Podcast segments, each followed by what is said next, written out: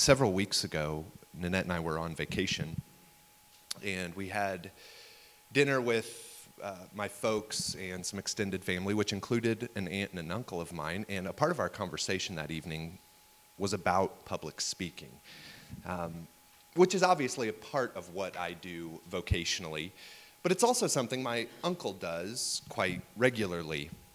And a part of that conversation was about the differences in the roles uh, that, that we have when we speak or when we teach. And those differences are pretty vast. Differences in things like setting and audience. Um, I mean, the guy was the commandant of the Marine Corps, and he is the director of a national museum, in, in addition to a lot of other responsibilities. So when he speaks, he's talking to large groups of people which is obviously a little bit different than what I typically do. But he also has a, a arsenal of speeches that he has perfected that he can simply select from depending on what he has been hired to talk about at any given occasion, which is also quite a bit different than what I do, the context in which I teach.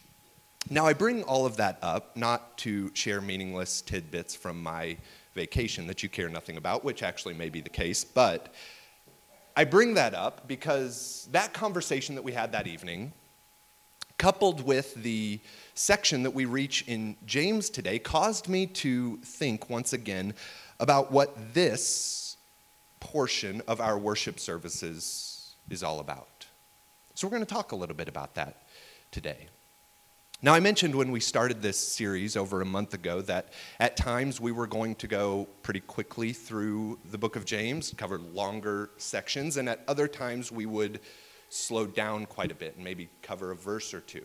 If you recall, the first week of this series, we made it through a single verse. We're going to do a little better than that today, just a little bit though. Initially, today we were planning on going from James chapter 3, verse 1, all the way through verse 12. But when we got into the material and started writing out these messages about a month ago, we, we decided that we weren't going to be able to cover everything from this section that we wanted to in a single half hour block, so we're splitting it up. This week we will cover two verses. So we're doing better than the first week. We'll cover two verses. Next week, then, we will pick it up and go all the way through chapter 3, verse 12. So, slowing down quite a bit today. We begin reading James chapter 3, verse 1, where it says this Not many of you should become teachers, my brothers, for you know that we who teach will be judged with greater strictness. We who teach will be judged with greater strictness. This is interesting. It's especially interesting for me to talk about this, but James seems to affirm here that there are good and bad, or at least good and weighty aspects of teaching leadership. And so he warns it, it might be really appealing to pursue a position like teacher, to pursue a life like that, because it seems like it's a position of notoriety.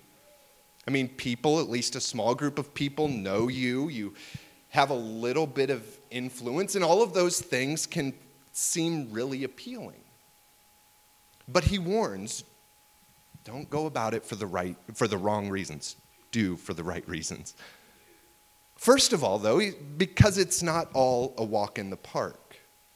You know, there are some quite challenging aspects of teaching. There's quite a bit of pressure. But what is more, James seems to indicate that it is a weighty responsibility that has very real consequences. And he points to the weightiness of teaching by indicating that those who teach will be judged with greater scrutiny. They won't be judged by a, a separate criteria, but they will be judged with greater scrutiny.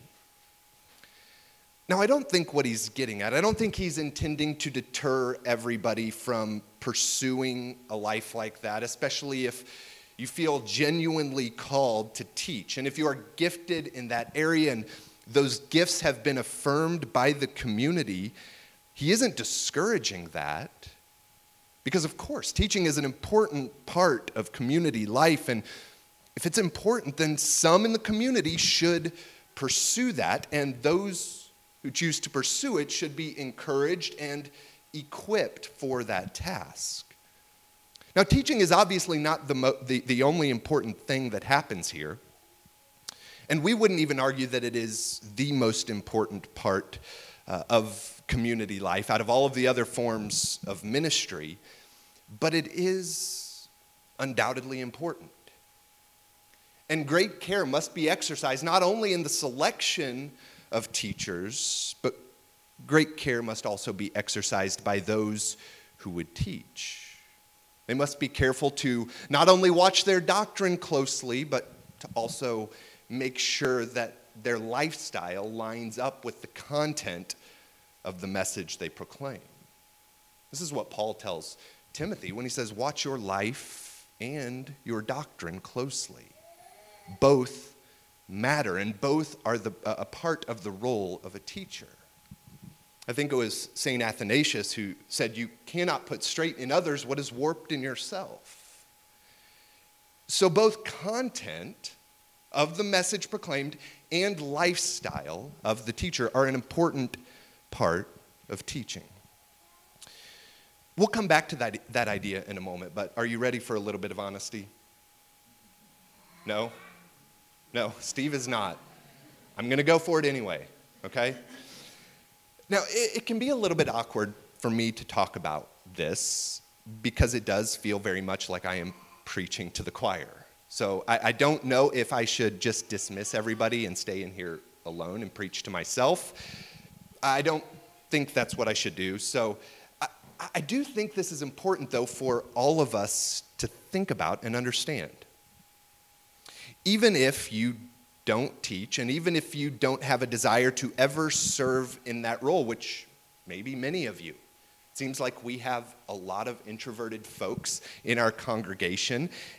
And for some, standing up in front of a group of people and teaching would be a nightmare. But even if that is you, I still think this is important for all of us to think through the role of teaching in the community. So, back to this little bit of honesty. I personally have had to come to terms with the fact that what I say up here on a weekly basis has real consequences. That it might in some way impact the way somebody in here views the world or how they view the faith we are a part of or how they understand and see God. And I have to admit, that is a really heavy burden to carry. It's a weighty responsibility, and I don't take that lightly for, for some of the reasons that James points to here. I understand that there will be great scrutiny because teaching has very real consequences. And of course, I'm not delusional uh, enough to think that everybody in here is going to end up thinking exactly like I think on every issue. That's not the goal. I don't think that's my role. At least I hope it's not my role because if it is, we are in trouble. But have you ever stopped to wonder why we spend so much time with teaching at each of our weekend gatherings? Maybe you're thinking, yeah, I wonder that all the time. Anytime you talk for more than five minutes, I start wondering that. The nervous laughter is uh, revealing that that is the case. So we'll just keep going. I think about these things quite often, uh, unsurprisingly, as that's a part of my role. But I think it's important that we make the distinction that there is a difference between indoctrination and a teaching that challenges and invites deeper thought. So, our goal every Sunday in teaching is not that we would all end up with 100% agreement on every issue. Instead, we want to encourage each of you to think deeply about your faith. Now, some would argue that it is the teaching portion of the worship service, those 25 to 30 minutes, or for some churches, those 60 to 90 minutes. And that's not an exaggeration, by the way. So if you get tired of hearing me talk, just remember it could always be worse, I think. But some would argue that it is teaching, that it's the verbal proclamation of doctrine that is the most important thing that occurs when believers get together. I don't really buy into that. Um, I believe everything we do has its place, And I believe everything we do here on Sundays is very important. I think for us, the most important thing we participate in on a weekly basis takes place right up here as we gather around the body and blood of Christ, as we respond to his invitation and trust that he is meeting us through this sacrament. And yet, obviously, we do believe teaching is important. I mean, we devote a lot of time to it. So, if it is important, I think it's wise that we would all have a basic understanding of why we allocate so much time to this, why we believe it's important, and then what we believe it is and what it is not. Now, to begin considering that, I want to read some of what the Apostle Paul says in 1 Corinthians chapter 12. In that section, he spends quite a bit of time talking about the gifts of the Spirit, and then he goes on to compare the church to a body which has many parts, and all of those parts are working together to form a properly functioning unit. In fact, all of those parts have to work together because they are interconnected in such a way that if one member of that body suffers, then every other member feels the pain that that one member is enduring. And if one member of the body is honored, then every other part of the body rejoices in their honor. And then he goes on to say this in verse 27 Now you are the body of Christ, and individually members of it. And God has appointed in the church first apostles, second prophets, third teachers, then miracles, then gifts of healing, helping, administrating, and various kinds of tongues. Are all apostles? Are all prophets? Are all teachers? Do all work miracles? Do all possess gifts of healing? Do all speak with tongues? Do all interpret? Now, our purpose here is not to get into all of those things Paul is talking about, but the answer to the questions he poses is no. Not everybody has all of those gifts, but each of those gifts are still vital for the health of the community. So, for Paul, the role of the teacher within the community was essential to health. Teachers were responsible, on one hand, for the dissemination of doctrine, but also to help the community grapple with our sacred text. And not only grapple with our sacred text, but to help the community wrestle with other practical issues of trying to live as a part of the story that is told in our sacred text. In Ephesians chapter 6, Paul addresses something similar when he's talking about the unity of the body and then he lays out that famous fivefold ministry of his. In verse 11, he says, And he gave the apostles, it's going to sound similar to 1 Corinthians 12, the prophets, the evangelists, the shepherds, and teachers, verse 12, to equip the saints for the work of ministry, for building up the body of Christ until we all attain to the unity of the faith and of the knowledge of the Son of God, to mature manhood, to the measure of the stature of the fullness of Christ so that we may no longer be children, tossed to and fro by the waves and carried about by every wind of doctrine, by human cunning, by craftiness and deceitful schemes. So, a part of the teaching role is the dissemination of doctrine. But like all of those other offices that Paul points to here in Ephesians, teaching, just like those other roles, is intended, at least in part to equip the saints for the work of ministry. 2 Timothy chapter 2 verse 2 Paul is addressing his dear friend Timothy and he says this what you have heard from me in the presence of many witnesses entrust to faithful men and women who will be able to teach others also this idea of passing it along teach others, and then encourage them to teach others, and it has this ripple effect. But again, we have to understand that there is a difference. There's a fine line between a teaching, teaching doctrine and encouraging a congregation to think deeply about doctrine and to think deeply about the things of God. There, there's a difference between that and simple indoctrination. Indoctrination differs from teaching in that when people are indoctrinated, they are not encouraged to think about doctrine deeply.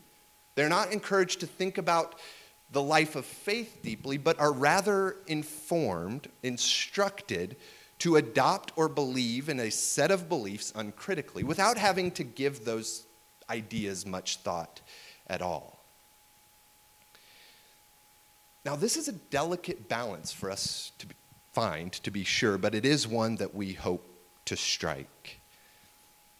Because as a community, we are committed to Orthodox Christian thought.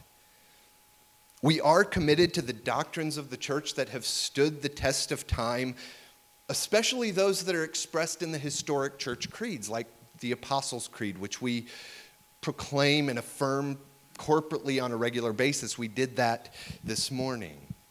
And we hold tightly to those doctrines. We believe they are that important.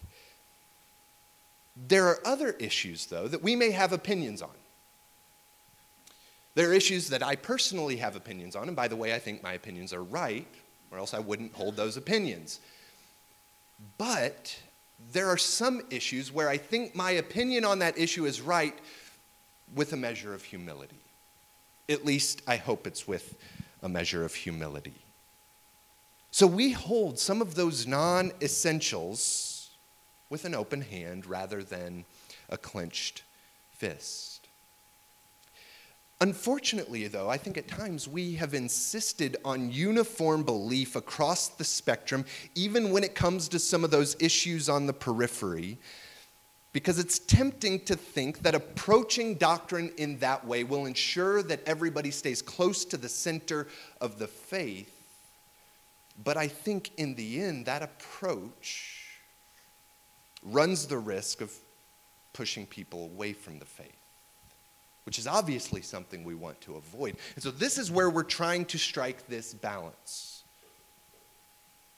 Remaining faithful to Orthodox Christian thought, but understanding that every issue we think about, we're not going to know with any degree of certainty. So, one of the great tragedies in the church is that occasionally those who have been entrusted with shepherding responsibilities of God's flock have instead scattered the sheep. This is one of those weighty things for somebody like me to have to think about. And perhaps you've seen this take place or experienced this. It's not altogether uncommon, nor is it new. Uh, it's not just a challenge for the church today, but it has always been a challenge for the people of God. That those entrusted with shepherding the flock there's this tendency to instead push the sheep away from the flock. This is what, what the Hebrew prophet Jeremiah had to say about it in verse 23, or chapter 23, verse 2. He said, Woe, and when, when he says woe, that sounds like a good thing, but, but it's not.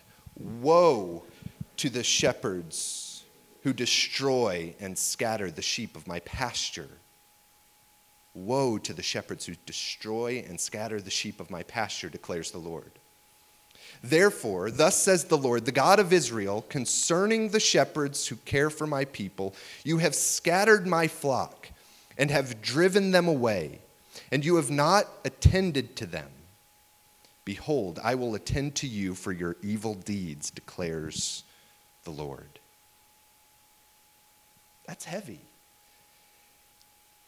And I think that great challenge, that tendency to scatter the flock, is one of the reasons James warns about the serious nature of the teaching role in a community.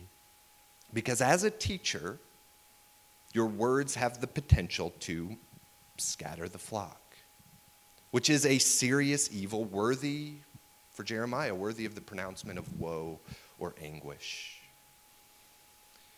And so, this is another balance that we try to strike. Teaching is important. James says not everybody should become a teacher because teachers will be judged with great scrutiny.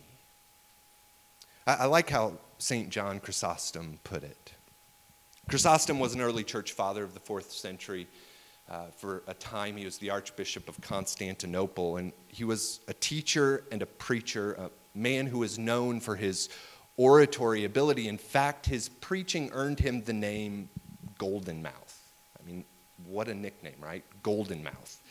So he was clearly a man who understood the importance of teaching and the weighty responsibility of that.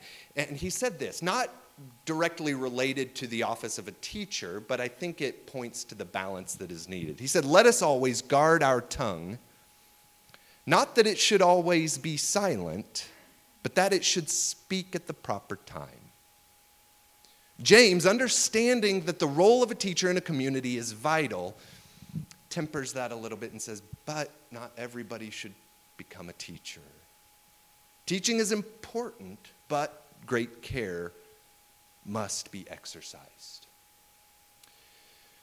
Well, we're going to start wrapping this up shortly, but by way of conclusion, I want to do something a little bit different this morning. And I want to take a few moments, since I am one of the primary teachers in our congregation, I want to take a few moments to reaffirm my commitment to you as a teacher and as a leader of our congregation.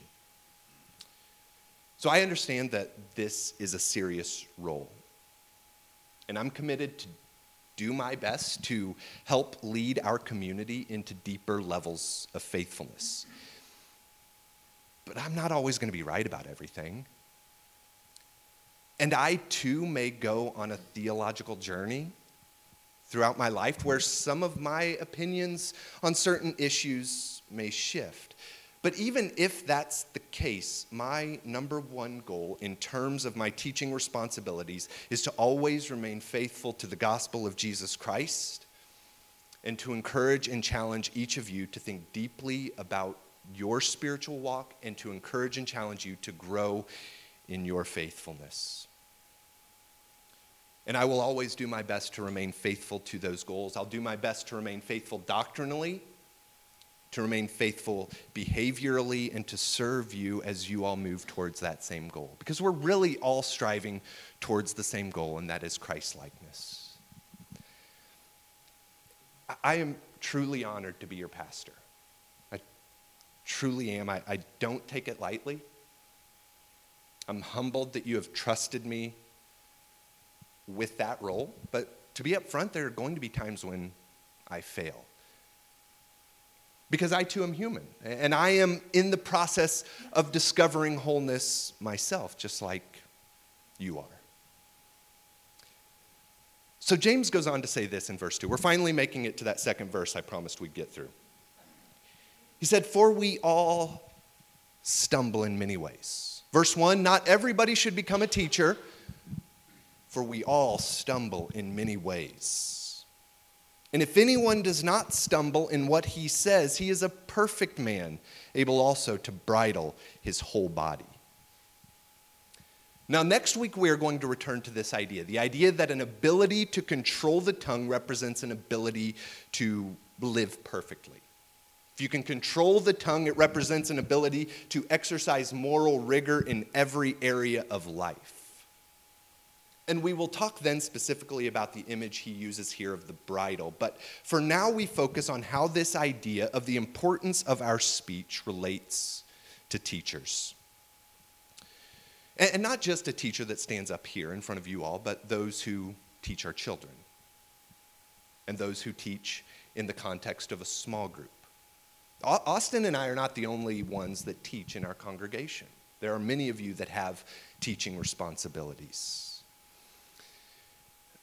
This doesn't come as a surprise, but we do live in the age of celebrity pastors and celebrity teachers. Because, like many other arenas in our culture, the cult of personality becomes a powerful force. And that same temptation exists in the church. Charismatic individuals can win the hearts and the devotion of people, and that's not necessarily always a negative or unhealthy thing but I do think there are dangers associated with that phenomenon. And I think what James teaches here provides some instruction that hopefully slows that process down a little bit. By the way, when we talk about the age of celebrity pastors, I'm under no illusion that that is me or that that will ever be me. but I still think it's something that we as a community need to be cognizant of. I think it's something that we still need to guard against and refrain from allowing leaders and teachers to be elevated too high. And that's not just something that you need to do, but that's something I need to do as well, because there are teachers and leaders that, that I look to for my cup to be filled. There are teachers that I consume content from. And, and so the danger exists for me, even as a teacher, to elevate other leaders and teachers to a place that is unhealthy. As the leader of the church in Jerusalem, James admits that leaders and teachers are not perfect. He says, We all stumble in many ways. At times, though, I think unfortunately, leaders are seen as sometimes being superhuman in some way or without flaw, without temptation, or at least never yielding to temptation, always exemplifying Christ like character. And while that's the goal, that's the goal for all of us, at times it isn't the reality. Maybe that comes as a, as a surprise for you that I am not perfect. If you ask Nanette, it is no surprise to her. James says, even leaders are human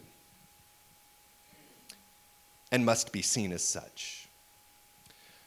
I've always loved how Eugene Peterson described the church, described pastoral leadership within the church. I've mentioned this before, but I think it's worth revisiting in the context of what James says here at the beginning of chapter 3. This is what Peterson said Churches are communities of sinners communities of sinners, gathered before God week after week in towns and villages all over the world. The Holy Spirit gathers them and does his work in them.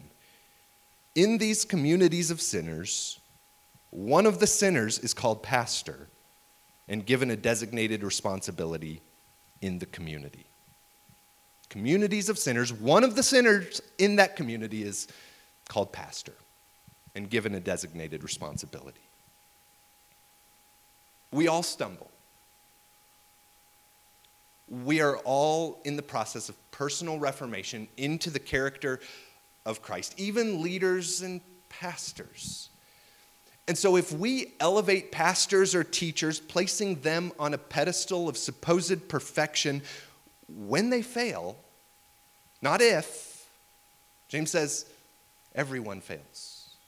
Our, our, scripture reading this morning said, If you think you're without sin, you deceive yourself. When they fail, the danger is that we will be distraught, that our faith will be shaken. Because if we marry our faith to personality, then our faith becomes subject to the rise and the fall of that personality. And that's not a healthy place for us to be. Well, if they couldn't do it, if they couldn't live perfectly, how am I expected to, to ever measure up? Or if they didn't practice what they preached, maybe that whole thing is a charade. Maybe that whole thing is nonsense that I've bought into for far too long. When, we elevate teachers and leaders too high, we misunderstand what this role is about and we put ourselves in a position where their success or their failure affects our faith. So I think we all learn something from these two verses in James. Those that have no interest in ever teaching, I still think there's something to be gleaned from this, and that is that we always guard against elevating teachers and leaders too high.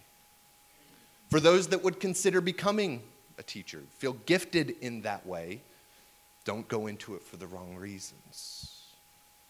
Great care must be exercised when it comes to the selection and the implementation of teaching. And then those who teach. Guard your lives and your doctrine closely.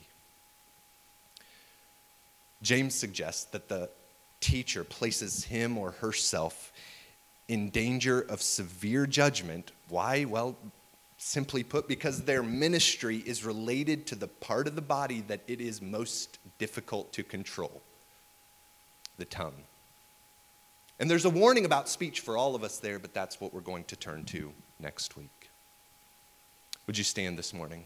Kevin, if you and Ed want to come up.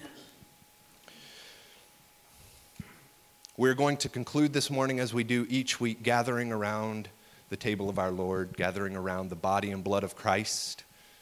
And this morning, we remind ourselves that while each of us look to human individuals for instruction and as examples in the faith, ultimately we turn our attention to our great shepherd, Jesus Christ, who is faithfully leading us in this life. Let's pray.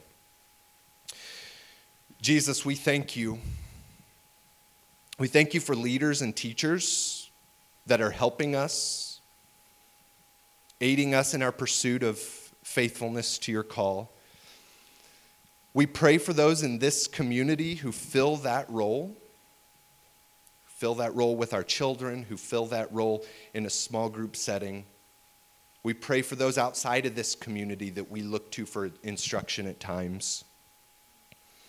We pray that you would nourish them. Nourish those of us in this community who teach. Help us find our fulfillment in you. Help us find our fulfillment in you. That we might lead in a way that is healthy, that we might lead in a way that is life giving. As some of us have been entrusted with different teaching and leadership roles within the community, remind each of us, Jesus, that you are our great shepherd. You are our great shepherd. We look to you for guidance. We pray that you would lead us today and tomorrow into your ways. In the name of the Father, Son, and Holy Spirit, we pray. We invite you to join us at the table. If you're not a part of this congregation, we still invite you. You're responding not to our invitation, but to the invitation of the Lord.